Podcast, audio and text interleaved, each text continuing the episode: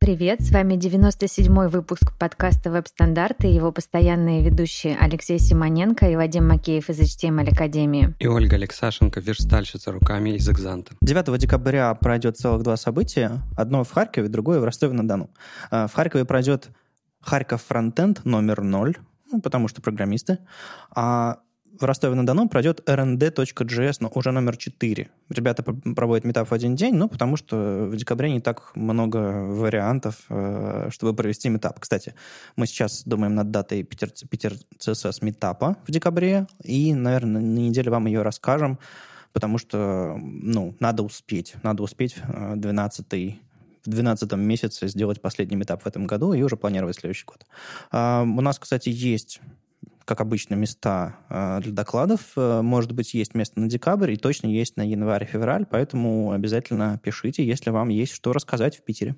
10-11 декабря пройдет Holy.js в Москве, двухдневная конференция, там Крокфорд, Леверу э, и другие, много-много других людей, там, по-моему, 20 с чем-то докладчиков. Я тут ехал сюда, слушал выпуск СББ фронтенда, цел, целиком посвященный Holy.js, где они объясняют, почему он стоит 26 тысяч рублей. И, и в двух словах почему? Потому что... Могут? Потому что площадка дорогая, проекторы дорогие. Э, Крокфорда, чтобы привести, нужно 600 баксов. 600 а, баксов? Нет, 600 тысяч рублей, по-моему, нужно.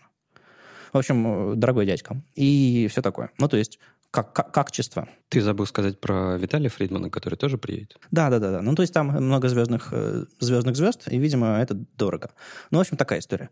А мы с Лешей собираемся туда приехать, посмотреть на звезд и записать 98-й выпуск подкаста, а, следующий, а, с кем-нибудь, кого-нибудь из звезд схватим за, за, за рукав, или, может быть, даже не звезд. Ну, в общем, мы сейчас думаем, на кого бы наброситься и затащить в комнату и записаться. Так что ожидайте наши светлые лица, гуляющие по коридорам Holy.js через неделю в Москве 10-11 декабря. Вообще было бы круто. Эм, мы, конечно, это уже не успеем, потому что мы не знаем, с кем мы будем записывать этот э, выпуск, но, согласись, было бы здорово собрать вопросы от слушателей и передать их сразу же тому, с кем мы будем общаться. Я не верю в интерактивность. А, звонки в студию, вот это все, это, это очень круто, когда у тебя за тобой стоит э, штат из 10 человек, которые этим занимаются. Когда ты раз в неделю записываешь подкаст, на это времени уже просто, просто нереально. Так что, ребята, мы, мы пока растем до профессионального, нам до радио Т и их э, мощностей еще есть куда расти, и какие там есть еще звезды. Вести ФМ, эм? господи, я даже не знаю. Эхо Москвы. Эхо Москвы, да. Нам, конечно, еще до них очень-очень долго. Ладно. Не забывайте, что 3 февраля пройдет в Москве Web Standards Days, очередная конференция. Мы продолжаем принимать заявки. А, тем, кому еще не ответили на заявку, ждите. На неделе мы а, ответим обязательно, потому что мы сейчас как раз собираем, думаем и готовим вам несколько сюрпризов, конечно же, по программе э, с докладчиками и с темами. А, уже в следующем году в Москве анонсировали конференцию Frontend Conf. Это такая двухдневная конференция в рамках большого фестиваля RIT++, или как он там называется сейчас, плюсы, не плюсы. А, там в его рамках проходит огромное количество всяких конференций, и в частности в одном из шатров, или что там в Сколково у них стоит, а, проходит конференция Frontend Conf. То есть там можно купить билеты на всю конференцию, можно купить только на Frontend Conf. По-моему, можно даже на один день купить, хотя я не уверен. Ну, в общем, двухдневная, сколько, сколько поточная, я не помню, по-моему, двухпоточная конференция по фронтенду в Москве 6-7 июня уже в следующем году. Еще анонсировали две конференции, на которые я как-то ездил. А, Scotland CSS и Scotland JS в Эдинбурге а, пройдет 18-20 июля. Три дня подряд. Сначала CSS, а, потом два дня JS. Большая конференция. Что интересно, я я, конечно, отправил э, заявку на доклад а, и, удивился, что они не привозят докладчиков. Одна из немногих европейских конференций, которые не привозят докладчиков. То есть они готовы помочь привести э, докладчика, если он объяснит, что как бы он ну, не может собственными силами, силами доехать или еще что-то такое. Видимо, они решили сделать вот прям все, все по-честному, чтобы не провоцировать Типа, типа что, мы кого-то привозим, а кого-то нет? Кого-то привозим, кого-то нет, э, с одной стороны. С другой стороны, чтобы не, приво... не приезжали только те, кто могут приехать. Ну, на самом деле, мне кажется, что это классно, потому что мы тут все типа делаем на добровольных началах, да, и платить кому-то за выступление, ну это ж не в цирке там и не концерт Задорнова. Не, а я не согласен. Когда у тебя конференция платная, и ты зарабатываешь на ней деньги, вообще-то, ты зарабатываешь деньги на конференции и просишь, и один из эм, главных, э, главная вещь твоей конференции — это доклады и докладчики.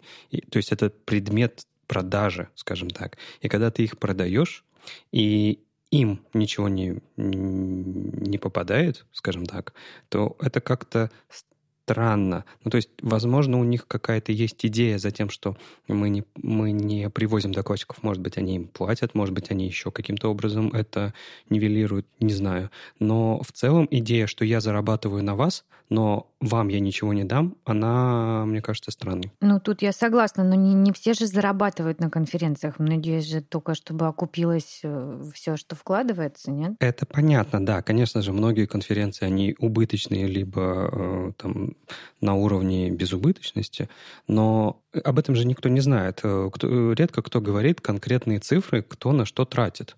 И ты не знаешь, убыточная она или нет. Да и ты не будешь в этом разбираться. Я просто уди- очень удивлен, что эти ребята так сделали. Может быть, я неправильно прочитал что-то, но я, я внимательно про- прочитал вроде бы э, форму подачи заявок. Они, они пишут, что нет, мы не э, перелеты и, э, и проживание мы не оплачиваем. И это одна из самых социально ориентированных конференций в Европе, на мой, на мой вкус, на которых я бывал, они очень внимательно относятся к, к разнообразию, очень внимательно относятся к, к комфорту э, докладчиков и участников на конференции. И я был удивлен, я попробую поспрашивать. У, есть там полузнакомые организаторы э, из этой, с этой конференции. Надо, надо поспрашивать. Возможно, они э, те средства, которые они могли бы затратить на докладчиков, э, тратят на какие-то более важные вещи, например, на социальные вещи. Например, выделяют бесплатные билеты определенным группам лиц и так далее.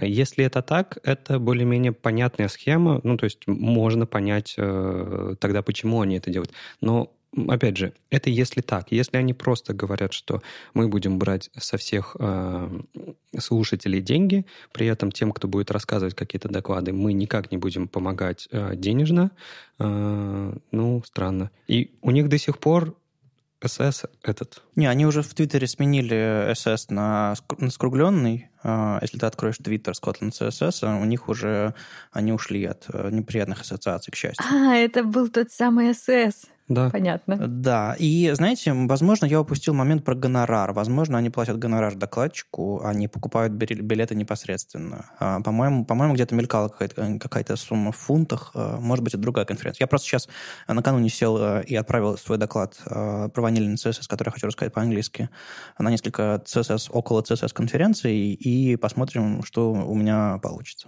И one more thing, как говорят ребята на сцене презентации Apple, уже не говорят. Уже не говорят? Хотя, по-моему, на последней, конечно, сказали, но мне кажется, это вычурно так было. Ну, в общем, мы не Джобсы, но для, для вас у нас маленький анонс. В следующем году, 8-9 июня, пройдет конференция Питер CSS Conf. И, и что же это будет? Это тоже будет в Петербурге? Она неужели будет на английском языке? А черт его знает, Леш. Непонятно, да? Ну, понятно. Понятно, что пока ничего не понятно, известна только дата, и мы, конечно же, расскажем какие-нибудь подробности, постараемся как можно быстрее, чтобы все могли планировать свои э, поездки, отпуска. Это, как обычно, июнь, Санкт-Петербург, прекрасное время, прекрасная погода, чемпионат мира, куча всяких разных э, активностей, которые будут в городе помимо Чемпионат мира почему? А, ну, там футбол, кажется. А, футбол, да. Ну, как говорят американцы, сокер. Слушайте, подождите, а какая дата? Восьмое и девятое. Подожди, восьмое и девятое, это значит два дня? Два дня. Два дня? Ну. Двухдневная конференция в один поток? В один поток. В один поток это хорошо, это я одобряю. Я в эти даты я, наверное, даже на нее попаду. Вот на самом деле каждый раз так обидно, что ну, мои другие нерабочие хобби, они очень часто пересекаются с э, нашей профессиональной деятельностью. Вот, например, на ПСД в Москве я не попадаю, потому что я иду на бал. И это все было тоже заранее. Кстати, хочу всем посоветовать танцевать. Танцевать очень полезно для здоровья и для души. Вот, например, Юрий Артюх все время постит нам свои фоточки, что он на самом деле не только стримит, но еще и танцует. Где мы, а где Юра? Ну, в общем, да, бал это прекрасно. А, но приходите еще к нам на Питер Conf. Подробности мы скоро расскажем. Тут э, на неделе, 30 ноября, буквально э, Microsoft у себя в блоге рассказали о том, что их Microsoft Edge браузер доступен на iOS и на Android, мобильная версия браузера. Э, они рассказывали об этом, рассказывали о превью э, этих браузеров где-то в октябре, и вот они стали доступными для всех. Я выделил для себя эту новость, потому что ну, мне показалось странным, что все браузеры, у которых нету мобильной платформы, все равно хотят как-то э, попасть туда, хотя ведь там э, движок очень сильно ограничен, точнее, например, на iOS. Э, то есть на iOS Microsoft Edge — это просто оболочка вокруг WebKit. Я знаю, кстати говоря, э, два типа людей, которые не понимают, как эти браузеры работают, как работает Firefox на iOS и так далее. Первые думают, что туда приходит настоящий браузер. Это неправда. А, туда приходит не настоящий браузер, туда там движок э, Safari. То есть то, что то, как работает Safari, также работает и Microsoft Edge, также, также работает и Firefox, и также работает и Chrome на iOS. И вторая группа людей, которые думают, а что она думает?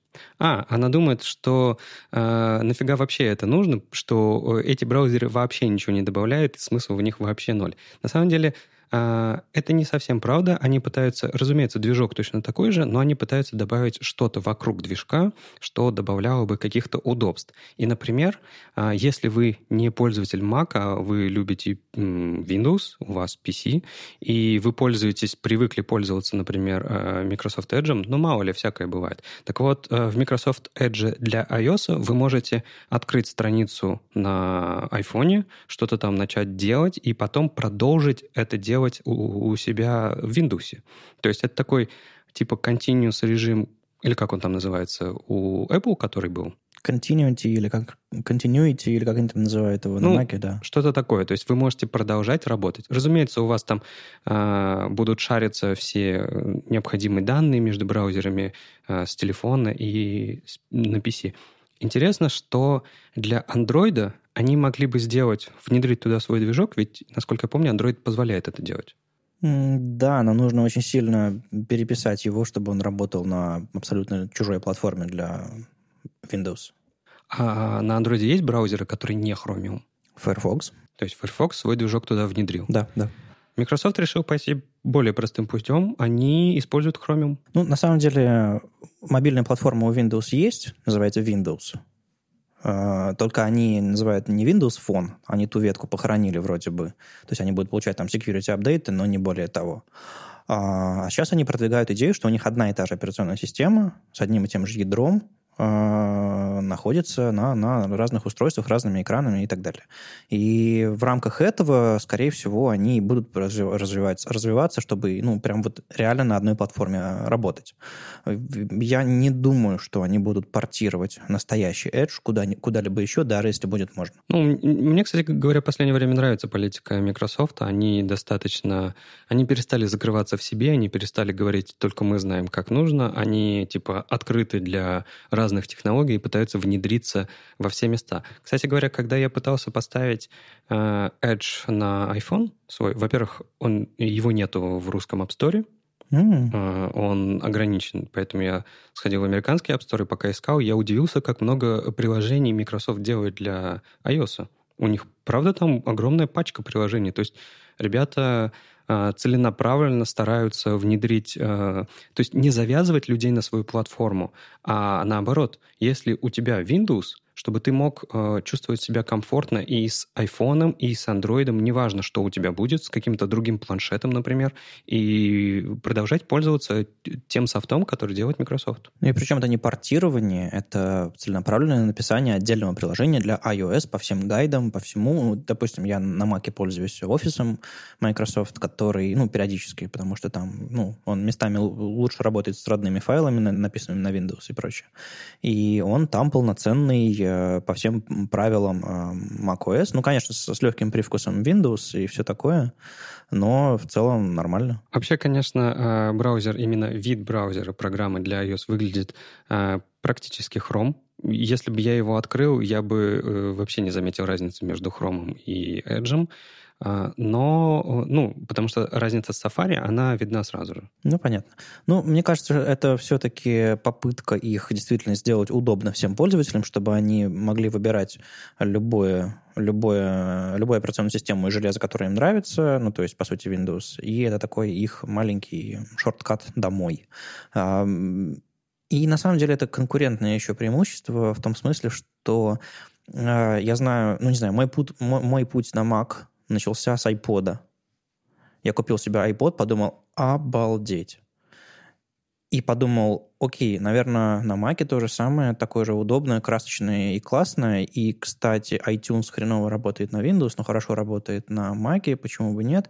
И вот, вот, эта вот, э, вот эта вот скользкая дорожка, она привела меня к тому, что я весь обмазался Apple и э, пользуюсь только их, их продуктами. То же самое могло, может, может происходить с, с другими людьми. Они покупают себе iPhone, а, хотя у них есть PC и они пользуются Safari, думают, ой, какой классный браузер, Mac хорошо, ла-ла-ла, а тут у них Edge, и у них и на PC Edge, они удобно вместе работают. И причин уходить нет, потому что они работают вместе хорошо, там знакомая иконка и так далее, и так далее. То есть это способ э, установить утекание пользователей. Именно то, то, только это, ребята. Не воспринимайте это все всерьез, как испытание для вас, как для разработчиков. Да, для разработчиков, по идее, ничего не поменяется. По идее, все, что у вас работает в мобильном Safari, будет работать в Microsoft Edge.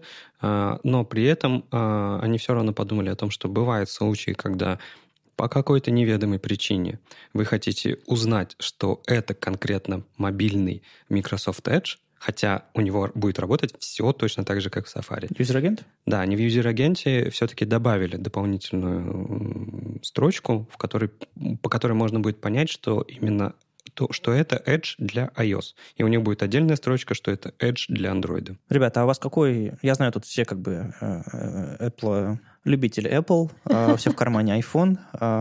Я постарался максимально корректно высказаться.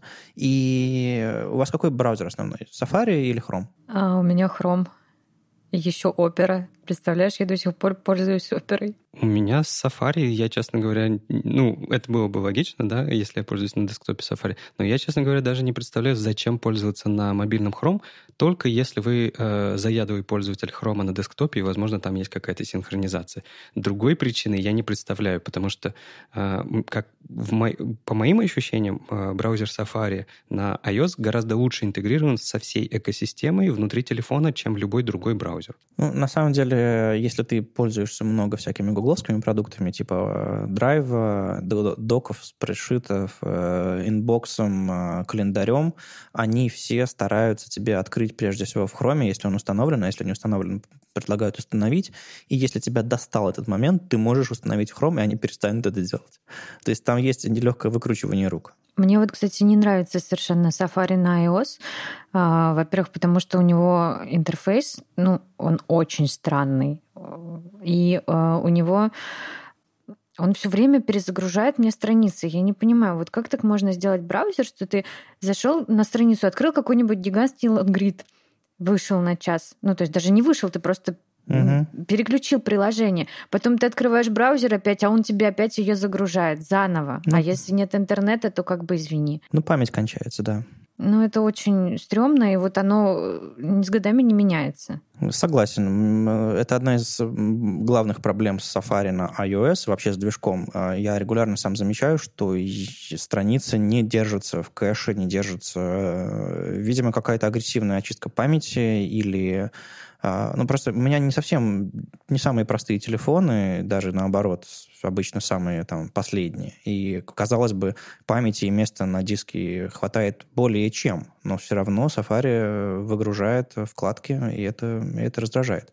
Я уверен, что если у, Chrome, если бы у Chrome был доступ к собственному движку, они бы постарались сделать по-другому. А возможно, они, используя WebKit, смогли что-нибудь подтюнить. Я не уверен. Может быть, Chrome лучше работает на iOS. Ну ладно, у нас какой-то консюмерский получился э, анбоксинг браузера какой-то подкаст. Э, давайте двинем к чему-то разработческому. Что там у Chrome интересного? К Chrome, да? Ну, Safari ничего интересного не рассказывает. У них уже Рождество началось. Что интересного? Ну, тут вышло, э, как, вышло видео про э, изменения в DevTools для Chrome 63 и вышел текстовая статья про изменения в DevTools для Chrome 64. Вот так вот. чуть ли не одновременно. Не одновременно, конечно, но очень-очень близко к друг другу. А, для вас что-нибудь интересное было в этом? А, мне понравилось... Что же мне понравилось? Мне понравилось, что у них появились новые аудиты а, в аудитах. Они теперь рекомендуют WebP и что-то, что-то, что-то еще. Ой, подожди, а да я спрошу Олю. Оля, а ты уже WebP используешь или нет еще? Да, я, кстати, вот начала его использовать недавно, когда в очередной раз прогнала, значит, этот аудит. Смотрю, он мне какой-то просто на полшестого показывает значение, и я расстроилась и решила, что надо, значит, последовать рекомендациям. И внедрила несколько мест в API, ну, туда, где я могла сама. А э, вот как раз, э, чтобы внедрить в ну, наш движок, я сейчас веду переговоры с нашим разработчиком, чтобы он это сделал. Ну да, они еще проверяют, э, если ты используешь правильное соотношение сторон для картинок, что там ничего не искажается, и что вы не подключаете JavaScript-библиотеки с известными проблемами безопасности. Интересно. Кстати говоря, на этой неделе э, мне GitHub прислал несколько писем о том, что... Э, я вообще не понял, с чего он решил мне написать, но он рассказал мне о том, что в нескольких моих очень старых проектах, в которых уже все покрыто э, мхом и пылью, э, пылью, наверное, все-таки, э, что там есть несколько зависимостей, у, зависимостей, у которых есть э, некоторые, некоторые проблемы с э, безопасностью, что там нашли какие-то дырки, и что было бы неплохо их обновить. Я так перешел туда, посмотрел на это, такой, ну и нахрена мне это надо? Эти проекты уже не используются, они условно у меня, ну, просто лежат, существуют. Мало ли я когда-то захочу к ним вернуться. Возможно, э, ими кто-то пользуется. Ну, если пользуются, пришлют pull request, сделают. Это открытые они. Но вот это вот... А, с одной стороны, это, конечно же, удобная фича GitHub, но с другой стороны, она немножко э, вас вгоняет в счастье и немножко бесит если честно. Ну вот он мне прислал письма, у меня нет сейчас времени, времени этим заниматься. Почему он меня отвлекает от э, текущих задач, скажем так? Да, возможно, это проблема, но я не думаю, что эта проблема появилась сегодня. Она, она стала известна GitHub сегодня.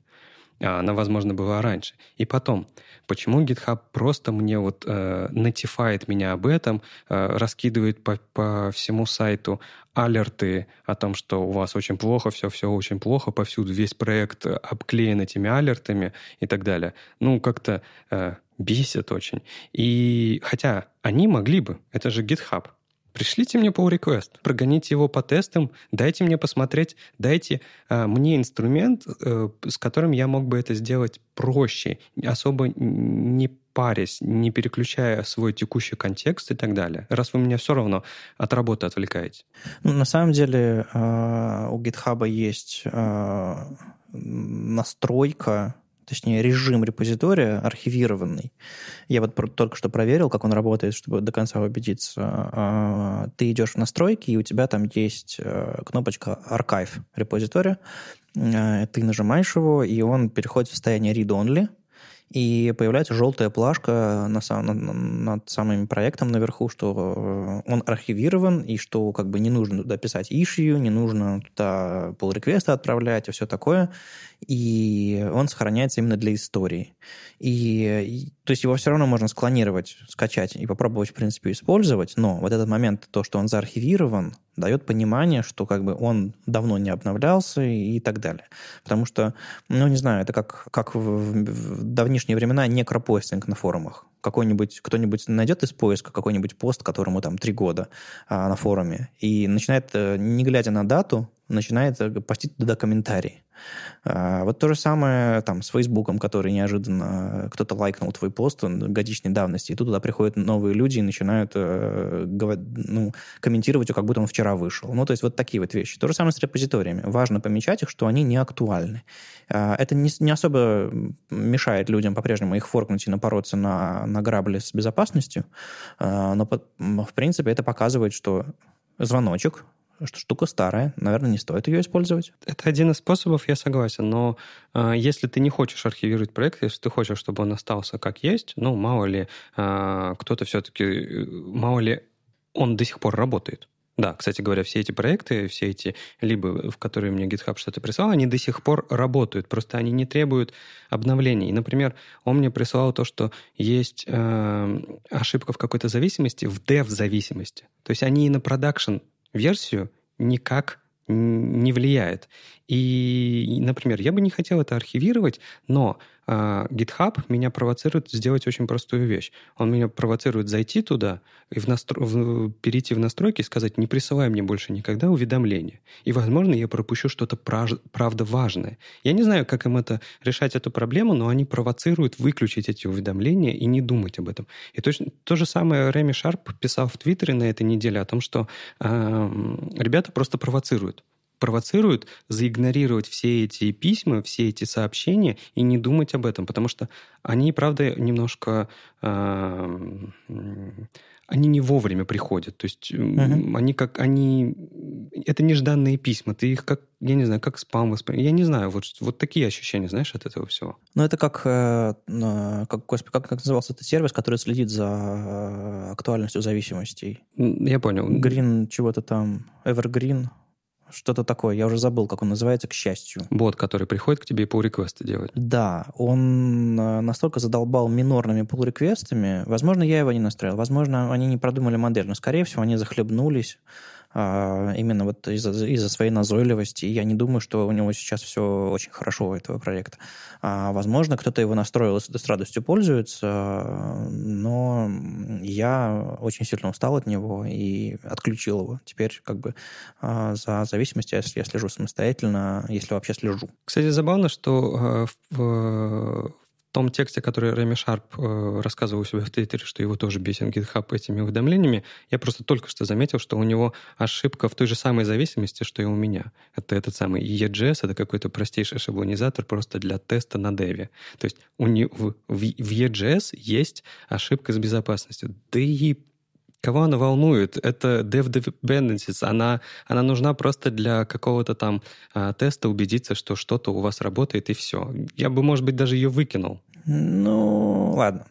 А, кстати, еще из Chrome 64 DevTools а, я все-таки нашел интересную штучку уже в 64-м, не в 63-м, кроме а, озвученных, а, сайдбар для консоль лога они... Э, я периодически забываю, э, что в консоль логе что-то спрятано или показано, и я не вижу ошибку какой-нибудь, потому что я, не знаю, в прошлый раз отфильтровал ее. И э, долгое время мне требуется, чтобы врубиться, что да, она отфильтрована, выбрана и так далее. Так вот теперь вместе с сайдбаром новым в консоль лога это будет проще делать, потому что там показано число, в этом сайт-баре, а, и ты сразу можешь переходить по группам этих ошибок, а не просто отфильтровывать, потому что они становятся спрятанными. То есть это не фильтр, это, это выборка скорее. Ну, это фильтр, просто он тебе показывает сразу же, что внутри, сколько там внутри всего, потому что ну, тот да. фильтр, который был до этого, он тебе просто э, ничего про внутренности угу. не рассказывал, а этот рассказывает. И мне в этом смысле э, это хорошее улучшение. Э, мне вообще понравились все три улучшения, которые появились в 64-м хроме, э, потому что группировка одинаковых сообщений в консоли, это тоже неплохо. Так было же. Э, ну, не знаю.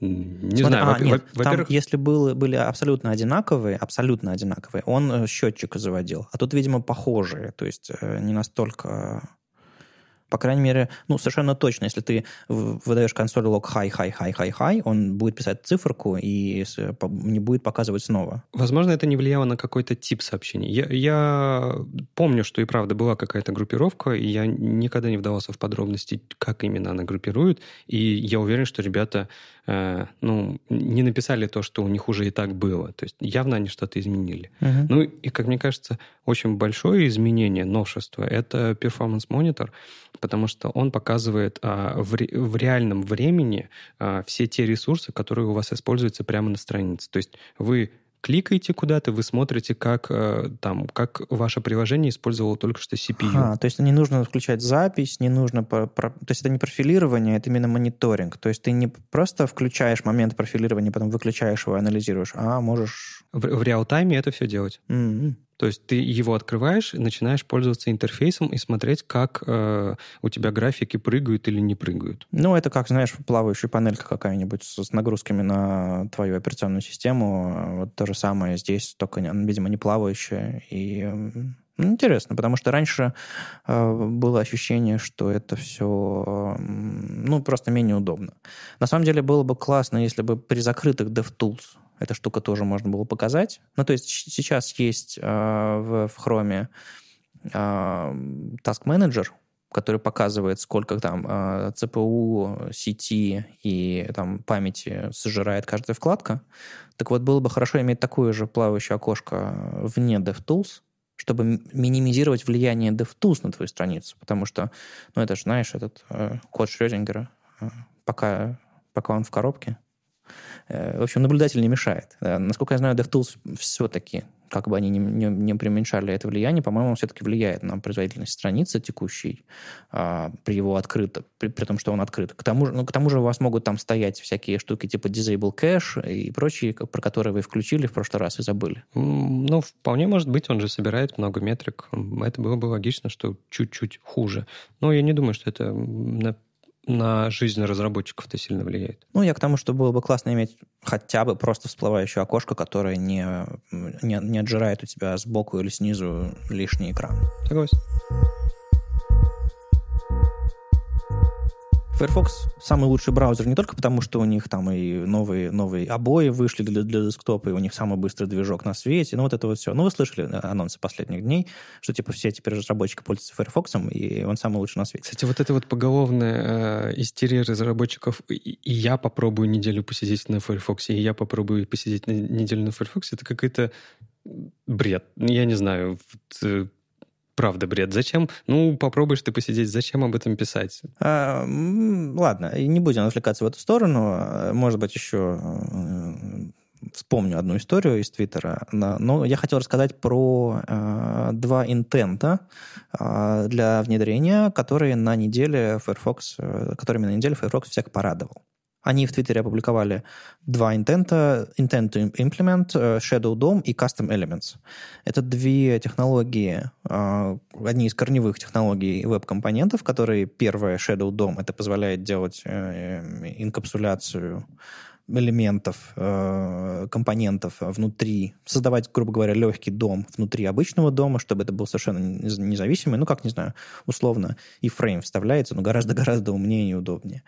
А второе — это custom elements, чтобы вы могли писать свои теги э, с названием через дефис, а не просто случайные, в которых можно уже заворачивать ваши компоненты. В общем-то, это составные части работы с веб-компонентами. Если вы увидели хоть один доклад на эту тему или читали какую-нибудь статью, вы, в принципе, должны понимать, а если нет, обязательно посмотрите, почитайте. Может быть, что-нибудь вкинем э, в шоу-ноуты, э, чтобы вы понимали, если вы ни разу не слышали. Так вот, в чем соль? Дело в том, что все это поддерживали только два движка, Chrome и WebKit до сих пор. А теперь, э, имеется в виду в стабильных версиях нормально, а теперь в Firefox 59 и 60, то есть уже в следующем году, э, собираю, собираются внедрить, собственно, эти две важные части веб-компонентов. Э, Shadow DOM, э, по-моему, в 60, а Custom Elements в 59, то есть чуть пораньше. И что интересно про Shadow DOM, понятно, как бы и Custom Elements, там у них это версия 1, у, у Firefox за флагом когда-то уже были в версии 0 веб-компоненты э, уже внедрены, и достаточно давно, там года 2-3 за флагами. А, так вот, теперь это будет версия 1, переписанная э, во всех браузерах, которые уже поддерживаются на эту версию 1. И что касается кастомных элементов, то там э, будет что-то новенькое по сравнению с текущими реализациями в WebKit и в Chrome там модель создания этих кастомных элементов а, будет полной, полной по спецификации. Дело в том, что сейчас а, в WebKit и в Chrome а, и в Blink а, возможно создавать только автономные кастомные элементы, то есть вы, по сути, создаете с нуля элемент и говорите, что он расширяет extends корневой HTML элемент. И, по сути, он наследует все там полезные штуки от э, главного корневого HTML вашего документа, и, собственно, все. Firefox собирается внедрить уж не знаю, получится у них или не получится, но а, собирается внедрить возможность а, настройки существующих элементов. То есть, по сути, вы а, сможете забираться во внутренности созданных существующих элементов и расширять их с помощью атрибута is. А, конкретные нюансы реализации, как они это собираются сделать, а, там, атрибутом is, или просто они дадут доступ к встроенным в браузер элементам, типа, ну, представьте себе какой-нибудь видеоплеер условный. Для типичного разработчика а, сегодня видеоплеер — это просто такой большой черный ящик, который вы вставляете, прокидываете туда видео URL, а то, что внутри происходит, ну, происходит самостоятельно. У вас нет возможности перекрасить кнопочку плеера, у вас нет возможности там изменить поведение ползунка, сделать его больше, меньше, там, и тоже, опять же, перекрасить. Хотя внутри этот видеоплеер устроен, ну, он просто сверстан, как обычно. И если вы включите, допустим, в том же самом Chrome э, показывать внутренности э, встроенных элементов, он на самом деле там внутри тоже shadow root, там внутри обычная верстка, там дивы всякие и прочие, прочие истории, которые обычным JavaScript управляют тем же самым видеоплеером. Э, включите, попробуйте порасковыривать встроенные браузерные элементы. Так вот, Firefox, судя по всему, хочет э, дать нам возможность эти штуки настраивать, э, то есть пробираться во внутренности элементов или расширять. Вот этот момент от меня ну, скользнул. Надо почитать спеку. Они вроде бы как собираются первыми из браузеров ей исследовать полностью. Ну, вообще-то идея очень крутая. Э, я не знаю, а, а это идея по спецификации? Да, да, да. А, то есть изначально э, решение было э, про то, что можно делать не только свои собственные элементы, но и наследовать э, существующие элементы.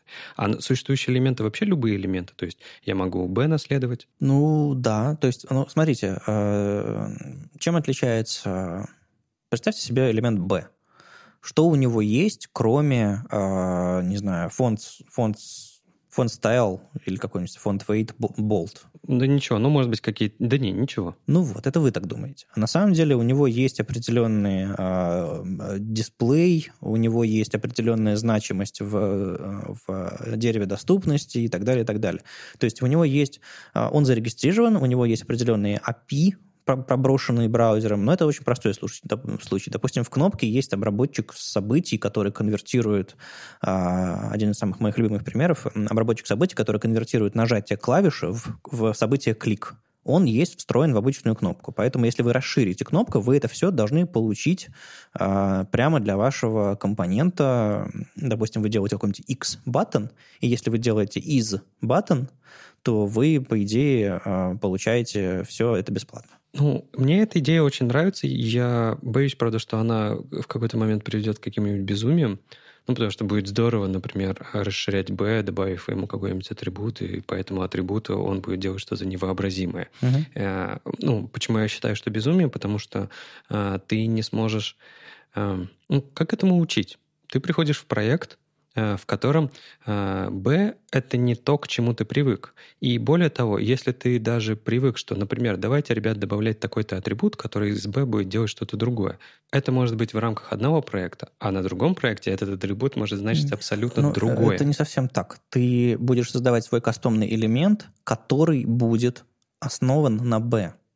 То есть это будет xb, допустим, у которого будет атрибут is b. То есть это, это будет другой элемент, который будет похож. То есть ты сознательно будешь расширять существующий элемент. Ну подожди, это наследование получается. Да, наследование да, да. всего класса. Я вот про это же. То есть это на самом деле не расширение. То есть я не могу изменить сам b, я могу сделать новый b на основе текущего b. Ну, хорошо. Если прям точно идти по понятиям, да, это наследование. Ну хорошо, тогда оно не внесет э, сумятицы какой-то и хаоса, и все будет нормально. Б всегда останется Б. Ну, пожалуй, да. И на самом деле вот этот вот момент того, что этот э, атрибут из не, до сих пор не внедрен ни одним браузером, он э, вызывал определенную реакцию во всем сообществе веб-стандартистском, что, мол, какие-то дурацкие браузеры задерживают э, прогресс, что все плохо, зачем вы так делаете, и что нам очень сильно не хватает этого, чтобы доступность улучшить, чтобы еще что-то сделать. И тут э, я э, прочитал статью Брайана Кардела э, про про то, что на самом деле эта штука не внедрена не просто так, и, возможно, она, в принципе, там нам не нужна.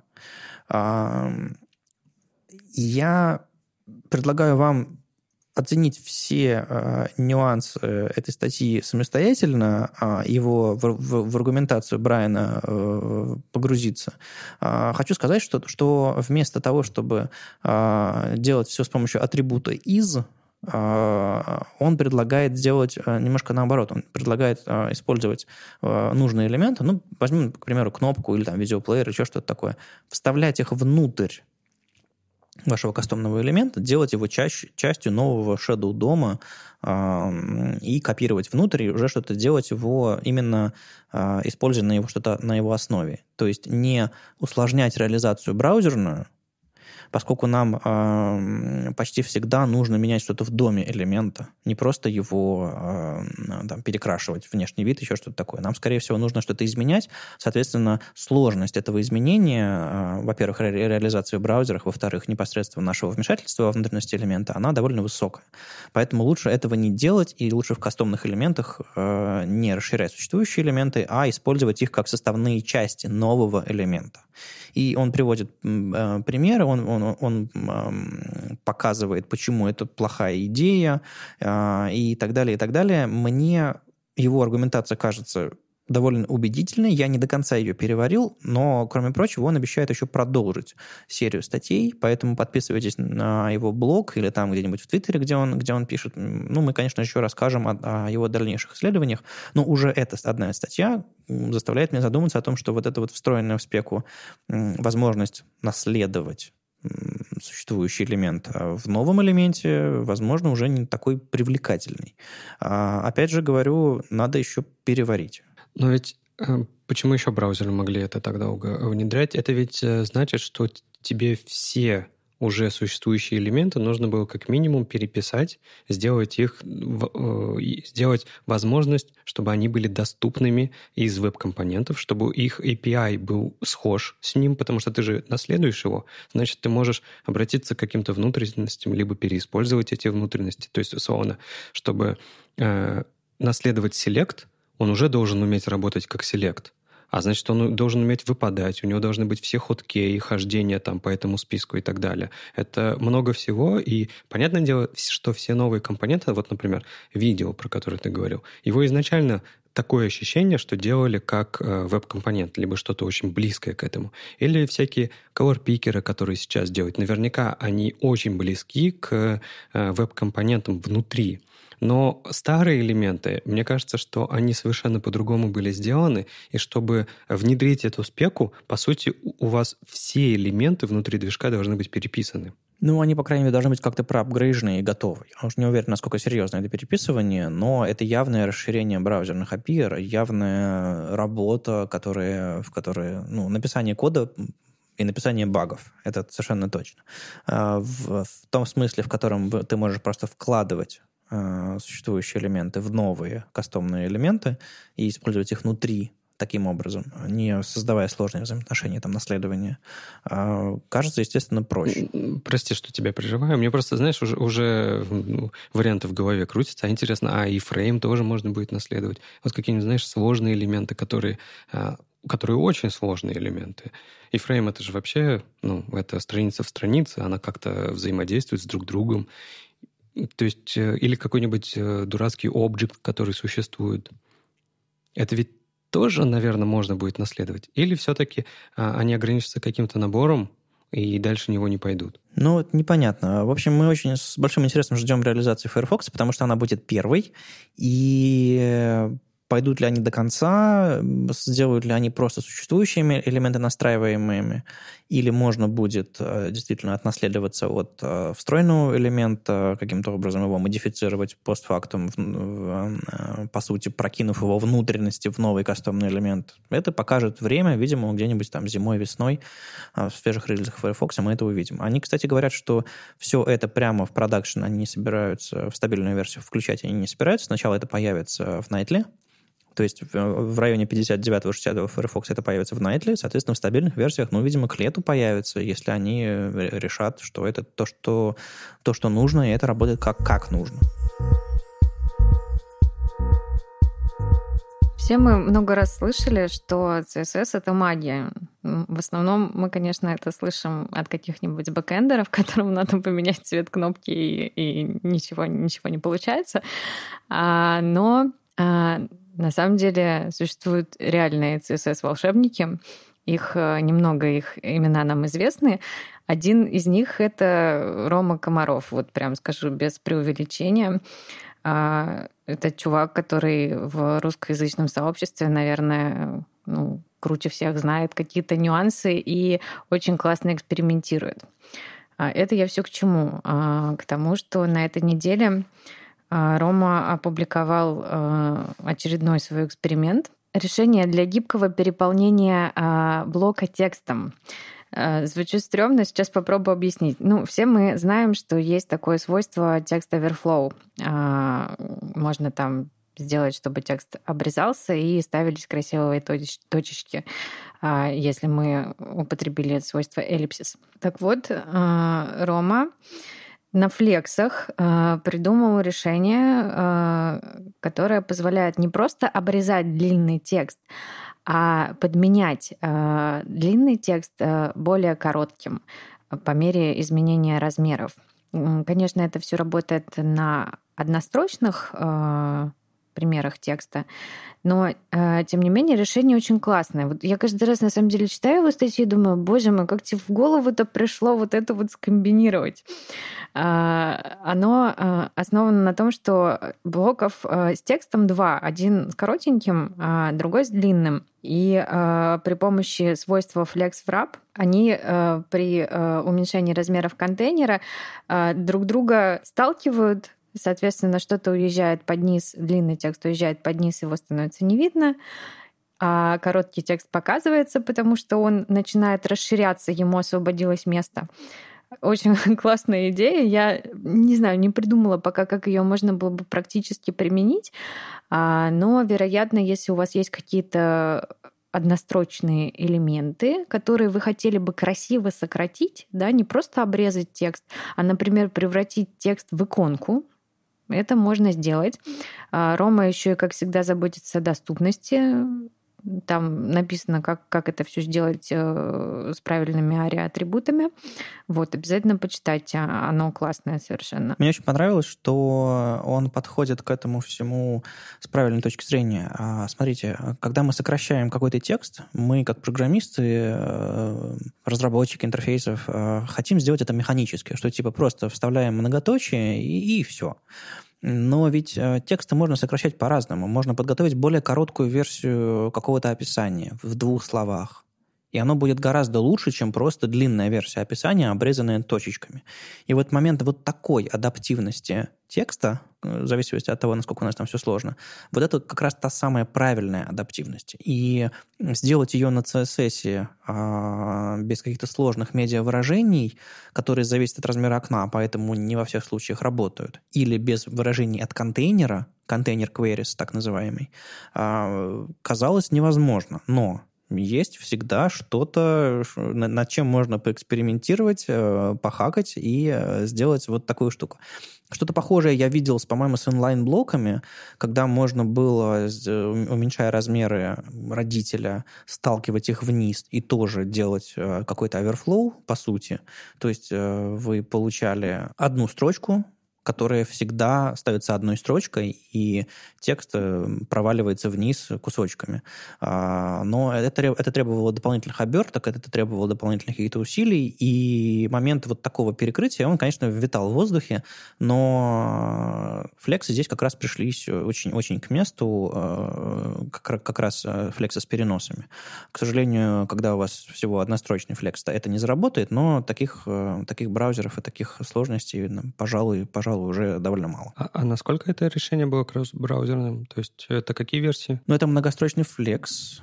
То есть это, я думаю, это и 10 Е, по идее. Ну, вот Рома пишет, что Е11 э, у нас не получится тут поддержать. Mm. И э, UC-браузер для андроида. Это вообще что такое? Я что-то пропустила?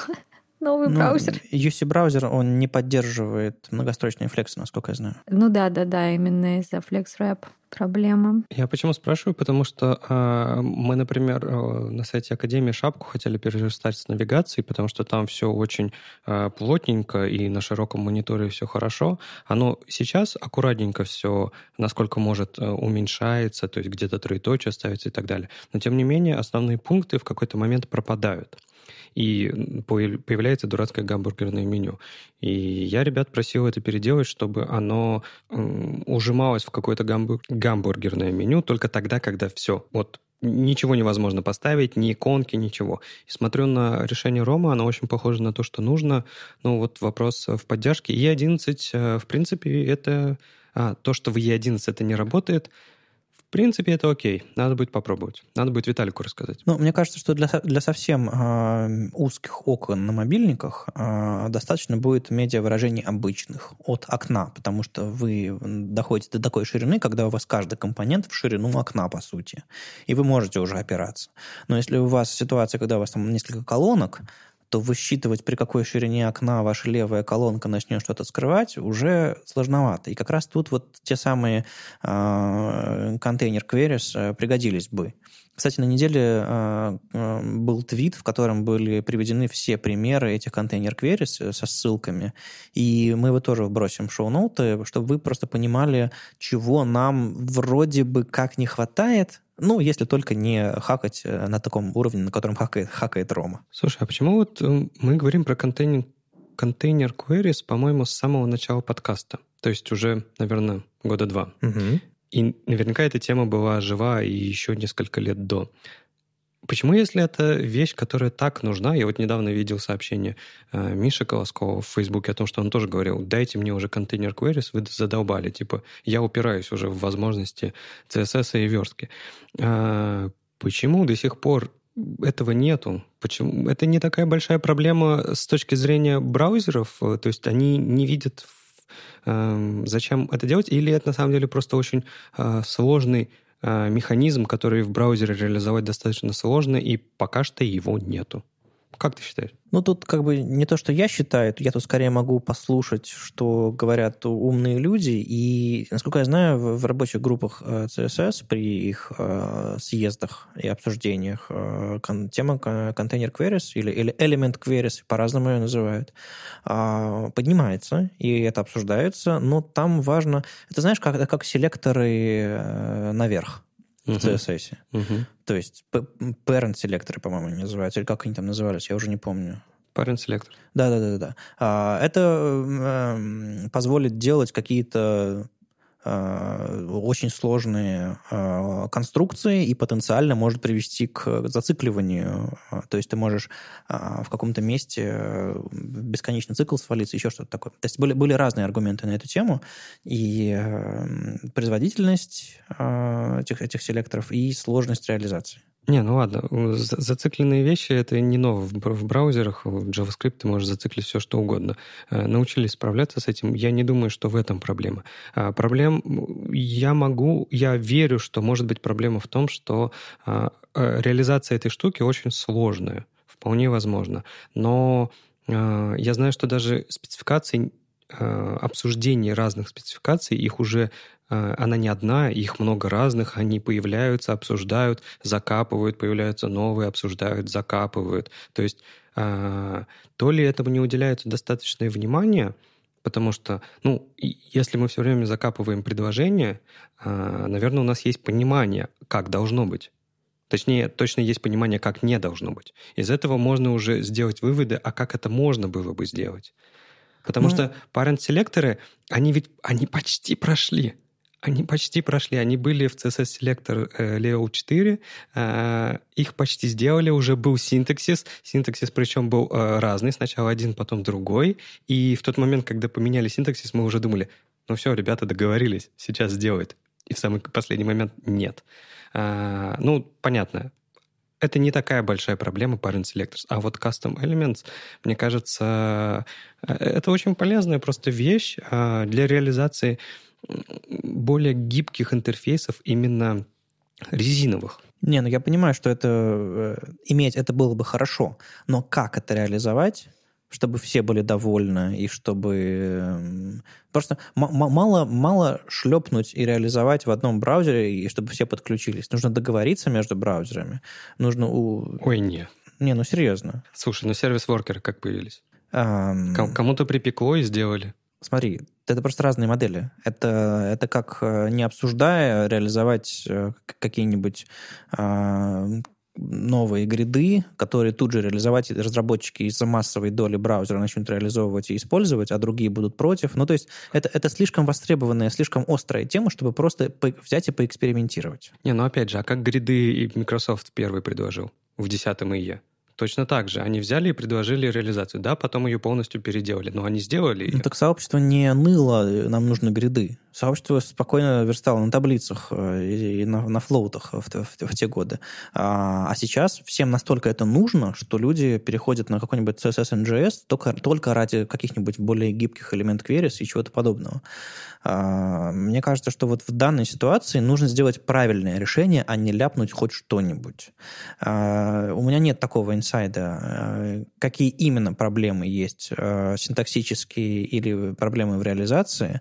Можно покопаться в стенограммах заседаний этих рабочих групп CSS или поспрашивать тех, кто, может быть, принимал участие в этом, и попробовать выяснить. Если вы, наши дорогие слушатели, что-то слышали почему э, выражение от контейнера элемент queries, э, у них есть какие-то проблемы в реализации или просто в спецификации, расскажите нам, ну и мы сами, сами попытаемся немножко покопаться.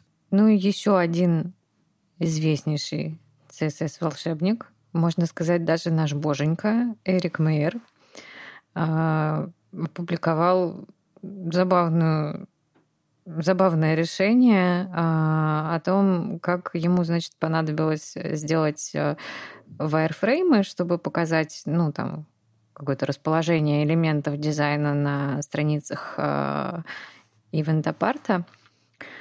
И э, сначала он хотел сделать это в фотошопе, а потом такой сел и подумал, ого, я же могу сделать это на CSS. И сделал. Э, и, собственно, э, делится тем, как он это сделал.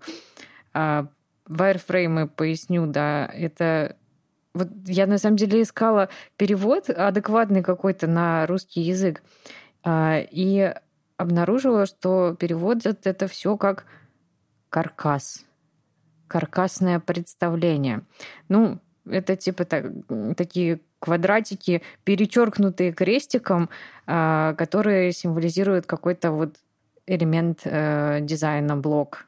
Ну, я эту штуку называю схематические блоки, схемы. А, по-моему, это самое адекватное. Ну да, наверное. Хотя такого перевода я в словарях не встретила. Итого, а, казалось бы, как можно сделать а, это все на CSS? Ну, тут приходят на помощь CSS-градиенты.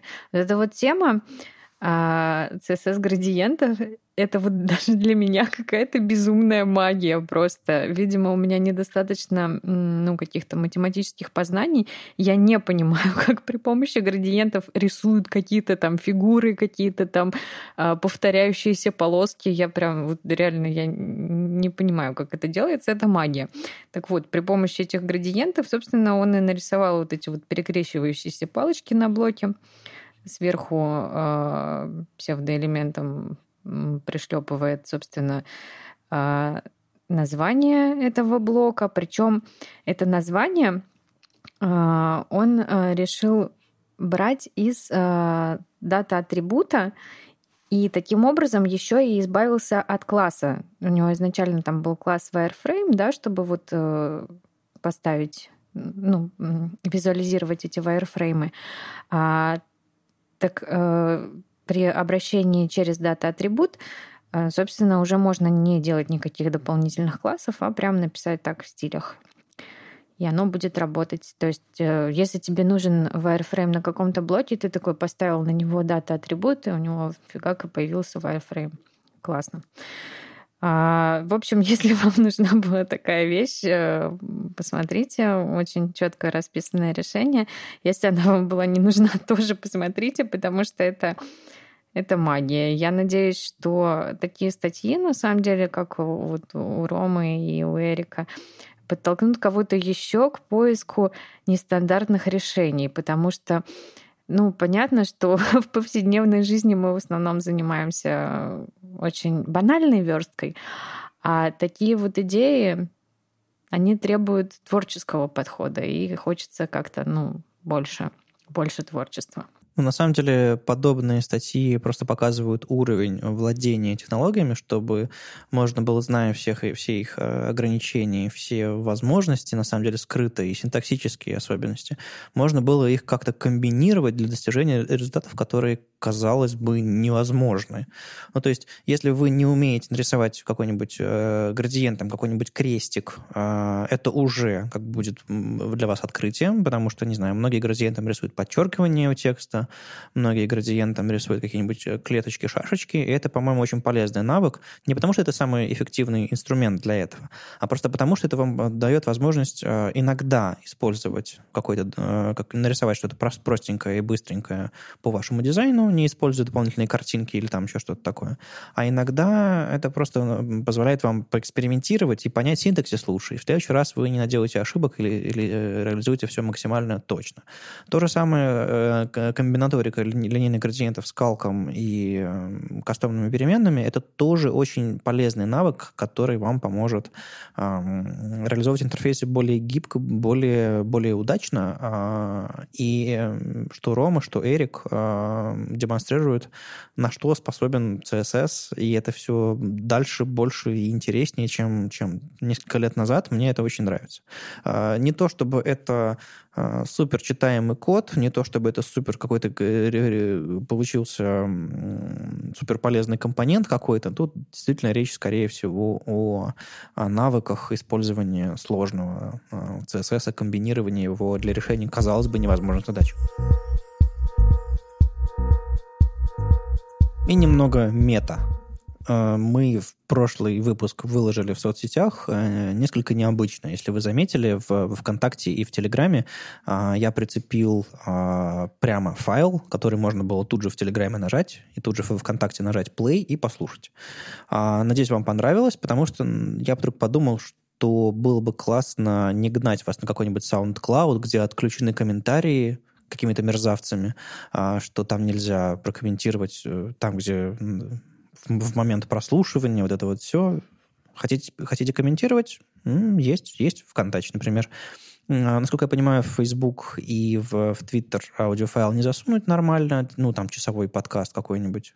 Но знаешь, как часто делают? Э, кладут видео, то есть видео, где видеоряд, э, его нету, это просто статичная картинка, а при этом аудио идет, и оно легко будет выкладываться в Facebook, хоть на YouTube, куда угодно. Ну, смотрите, э, я, может быть, попробую поэкспериментировать э, с тем, чтобы выложить этот э, пустышку видео со звуком в Facebook. Если вы, если вам было бы интересно послушать что-то подобное и на YouTube где-нибудь, то можно и туда, у нас там канал есть. Просто не хочется совсем мусорить. Ну, я могу представить, что есть поколение, целое поколение людей, которые, для которых YouTube это основное, основное место для потребления контента, и если там будет появляться подкаст, это будет удобно удобно. Да, какая разница? Ну, то, что нету видеоряда, ну, ты просто переключился на следующую вкладку и в ушах слушаешь. И на э, мобильных устройствах у YouTube отличное приложение. То есть и подписаться можно, нажать колокольчик, вот как, как обычно говорят. Нажми на колокольчик. Не жмите на колокольчик, э, просто заходите. Ладно, а, и мы еще начали на давно идею, которая зрела, попробуем похостить подкаст сами. Ну, по крайней мере, Хостинг у нас есть, у нас есть все, э, все описания всех выпусков в формате Markdown, и, казалось бы, сгенерировал XML, выложил, и все. Ну, и вроде бы да, но просто у нас там сколько уже, 97 выпусков, каждый весит там по 30 метров, и трафик большой, надо понять вообще, э, сможем ли мы потянуть расходы на сервер, э, в смысле, э, не будет ли это слишком дорого по сравнению с SoundCloud, за который мы платим 100 баксов. Скорее даже не на сервер, а на трафик. Ну да, на трафик, я имею в виду на, на хостинг, на, на все эти траты, которые уходят. Мы сейчас хостимся на Dreamhost. А, что я вру? На DigitalOcean. Какой Dreamhost? 2007 год сейчас. А, точно, 17 Извините, я в машине времени а, перепутал ручки. А, мы хостимся на DigitalOcean, и там, а, по идее, казалось бы, мы вписываемся в, в лимиты трафика, которые у нас есть, но неважно. А, в любом случае мы попробуем, а, возможно, не прибивая SoundCloud, не заменяя основной фид на, оттуда а, во всех, во всех ваших подписках, но посмотрим, что из этого получится. Мы ждем вашей помощи, потому что мы не специалисты по всему на свете. Хотелось бы, конечно, попробовать сделать все это собственными силами, но мы ждем, что вы со своим опытом придете и, может быть, поможете нам. А у нас на GitHub есть э, репозиторий подкаст в нашей организации WebStandards.ru, и там уже есть issue, в которой примерно написано, что нужно сделать, э, из какого Markdown файла получить какой XML файл. Там пришли уже некоторые люди, которые готовы помочь, и ну, какая-то активность активность завелась. Если вы делаете что-то подобное, если вы разбираетесь а, во всех этих мультипартах и прочих а, особенностях э, раздачи файлов именно для подкастов, потому что там не просто так нужно выложить файл, нужно, чтобы сервер его правильно отдавал по частям, в зависимости от того, как, как, бы, как какое-нибудь э, приложение для, для прослушивания подкастов его запрашивает. В общем, задача чуть сложнее, чем кажется но интересная. И знаете, чем это поможет? Во-первых, может быть, мы, у нас получится сэкономить 100 баксов в год на, на SoundCloud или даже больше, по-моему, сколько мы платим. У меня огромные сомнения насчет этой идеи. Ну, в смысле, я не думаю, что трафик э, дешевый. И, насколько я знаю, что, что ребята с Радио Т делают, э, там, по-моему, трафик — это самая большая часть бюджета подкаста, если я не вру. Вот. Но э, попробовать стоит, конечно. Ну, это будет удобно тем, что мы можем э, выкладывать э, хотя бы тем, что мне не придется просыпаться в 8 утра в понедельник, чтобы нажать кнопку на SoundCloud из из private в public и все такое. То есть, угу. э, к сожалению, у SoundCloud нельзя запланировать выход подкаста, к сожалению, нельзя многие, многие вещи сделать. Он все-таки проект, за, застрявший немножко в прошлом и не сильно ориентированный на подкастеров. Я пробовал переезжать э, на другие всякие сервисы для публикации, для более, более ориентированных на, подкастинге. Но везде какая-то, какие-то ограничения. Хочется, чтобы была красивая, удобная разметка, не плейн-текстовая, чтобы можно было ссылки вставлять ссылками хочется улучшить э, опыт вашего взаимодействия. Один-три теги вставить, какие-нибудь обложки вставить все остальное, но чтобы все было максимально классно, потому что SoundCloud нас сильно ограничивает. Это, это классно для старта, и если вы стартуете свой подкаст, идите на SoundCloud, это правда удобная история, ну или еще куда-нибудь там, на похожий сервис. Но, мне кажется, мы немножко переросли, и это, по крайней мере, попробовать, попробовать точно стоит. А, приходите, помогайте. Ну и, к, к слову о, о помощи, мы еще хотим а, предложить вам помогать нам не только кодом, а еще какие-то дополнительными вещами. Например, например, я прикрутил во ВКонтакте кнопку «Помочь». Я видел, кстати. И если вам нравится то, что мы делаем, а, конференции, подкасты, все остальное, вы можете накинуть нам ну, не на мороженое, но, по крайней мере, на хостинг и на все остальное, потому что траты довольно большие. А, ежемесячные подписки там на всякие амплиферы, ежемесячные подписки на SoundCloud, хостинги и все остальное, это, это хорошая, хорошая дырка лично у меня в кармане, а, и хотелось бы все это компенсировать просто, и чтобы у вас возникло ощущение, что вы во всем этом участвуете. Самый простой способ помочь – это нажать кнопку во ВКонтакте «Помочь», там какие-то Яндекс деньги, еще какие-то варианты заплатить платить, по-моему, просто карточкой можно. А, но есть еще дополнительный проект а, сделать так, чтобы вы могли подписаться и, не знаю, в месяц там подкидывать нам 50 рублей или с каждым вы, вы, выпуском подкаста подкидывать немножко, если вам на самом деле нравится. Мы ж, мы ж не выкручиваем руки. А, есть такой проект, называется Patreon и на нем можно а, завести... Мы сейчас думаем завести там проект, точнее, я уже накидал черновик, который позволяет, а, допустим, а, вам подключить собственную карту и, не знаю, там, 5 рублей, 10 рублей, 50 рублей, там, 100 рублей, если вам очень нравится, или сколько там можно подкидывать за выход каждого подкаста, за выход каждой, каждого видео, или накануне какой-нибудь конференции Web Standards Days мы можем туда тоже какой-нибудь фит прокидывать и говорить, что вот мы сделаем, сделаем всем бесплатно и хорошо хорошо. Мы ни, ни в коем случае не пытаемся сделать из этого бизнес, а, чтобы вы просто понимали, потому что а, ну, это не бизнес, это просто мы, мы развлекаемся и делаем полезно для отрасли, так или иначе. Но если вы сможете помочь нам это делать, мы будем очень благодарны, и у вас появится ощущение причастности к, к тому, что здесь происходит. А, и, ну, мы, мы, конечно, не будем делать все с помпой, как на Кикстартере, что типа а, за, за 500 баксов вы, вы можете... э, Получить пару наклеек. Ну, не, не знаю, там, джакузи с, с ведущими подкаста. Вот, так, вот такой... Извините. Вот такой ерунды не будет. А, но мы попробуем э, показать вам что-нибудь интересное. Ну, и я думаю, вряд ли мы будем продавать места в эфире. э, и вот это вот всякая ерунда. Не, подождите, я готова дать кому-нибудь денег, чтобы он пришел за меня. А, а почему про джакузи только Оля отреагировала? А, потому что, видимо, я не против, я не знаю. А, Леша, а, а ты? А, а я просто пытаюсь контролировать ситуацию, но у меня все выходит из-под контроля. Ладно, в общем, смотрите, ребята, а, чтобы вы понимали, мы хотим, чтобы вы, вы нам немножко помогали, так или иначе, в, в разных проектах сообщества веб-стандарты, подкаста, конференции, и хостинга и всего остального. А, Если вы можете, давайте. Если, если нет, мы вам предложим какие-то более интересные варианты в рамках Патреона за, за выход каждый, каждого нового выпуска, за, за новую конференцию, за что-нибудь такое, ам, какие-нибудь ништяки, наклейки, футболки, что-нибудь такое придумаем. Ну, просто чтобы вы действительно по-моему, самое важное, почувствовали причастность к тому, что происходит, чтобы вы помогали нам помогать вам. Ну, в общем, за- за- закончил клянчить деньги. Помогите нам помочь вам. Сами мы не местные. Да-да-да, вот это вот все. Ну что, так жалостливо получилось? Да и не, нормально сойдет. Господи, все взрослые люди. А, кстати, может быть и нет. Может быть, нас слушают э, молодые. Не, ну подождите, войти высокие зарплаты. Мы все это знаем. Так что я думаю, что возможность есть, э, было бы желание. Х- хотите мини-историю? Так, это, это же кат. Отрезали. Да, я, я, я, все твои мини-истории отрезаю, Леш. Отлично. А, К нам приходили из банка, не буду говорить из какого, предлагали всякие разные штуки для компании и посмотрели на наши зарплаты.